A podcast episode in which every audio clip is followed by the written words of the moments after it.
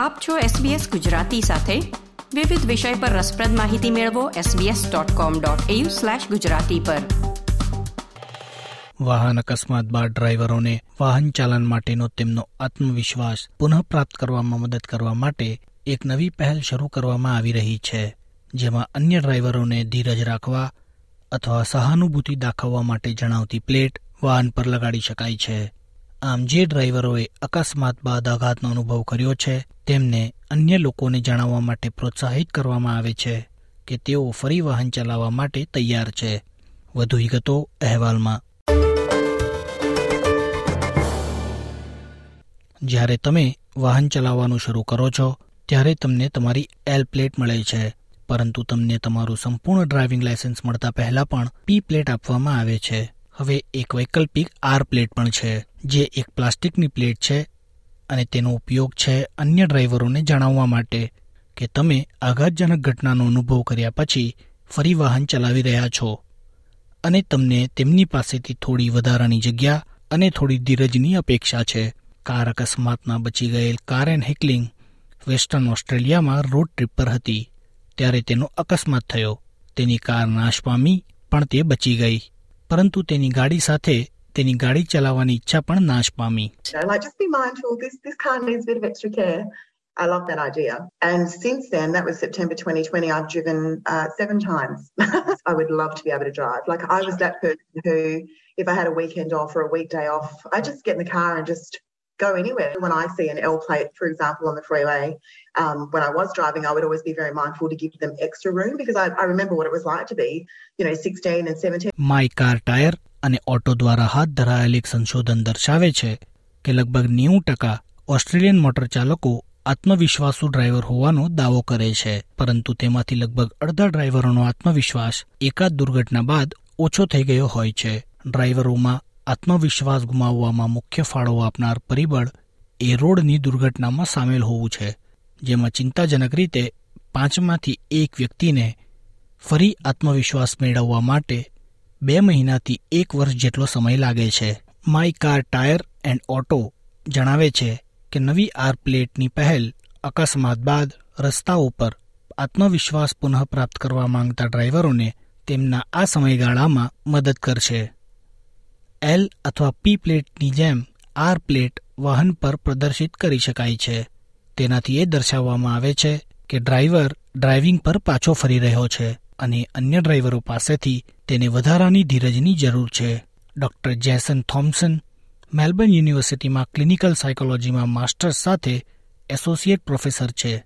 તેઓ સમજાવે છે કે અકસ્માત બાદના આઘાતમાંથી બહાર આવવા વ્યક્તિને કેટલોક સમય લાગી શકે છે Trauma from a road incident can really impact a person's driving and confidence on the road. The vast majority of people will get there, they will overcome these things, but the journey through to recovery, a return to confidence can be unique for each individual and it can take some time. And it can be especially difficult for people who weren't at fault in their incident, regardless of their level of injury. Often it's more than just the physical impact of the road incident, often it's the psychological impact. And you might have been involved in a crash, you might have witnessed one. Acknowledging some of those anxieties, some of those feelings, we think that this could really help Australians regain their confidence in getting back on the road. So, the idea of the R plate is that it aims to encourage a bit of understanding and empathy from other road users. એડિલ કોસ્વેલો my car tyre and ઓટોના chief customer officer છે તેઓ લોકોને R plate ધરાવતા વાહન ચાલકો પ્રત્યે સહાનુભૂતિ રાખવાની appeal કરે છે If you see an R plate on the road, know that someone is bravely returning behind the wheel. So it's important to treat them with empathy, respect, and extra care. But the greatest help of all would be to have R plates recognised on Australian roads.